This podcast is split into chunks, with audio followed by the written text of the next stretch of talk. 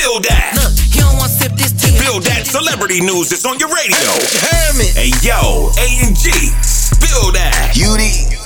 Yo, what's good? So uh, we all know it's, it has been surfacing everywhere. By the way, you know DaBaby giving them kids that were selling candy to him just like four bucks each, or not. Matter of fact, two bucks. And then we got Soulja Boy recording him ga- giving more money to kids selling candy. So I don't know what Soulja Boy want to do. Soulja Boy gonna be the first one to give them kids more money than DaBaby. I don't know, but hopefully this don't start anything.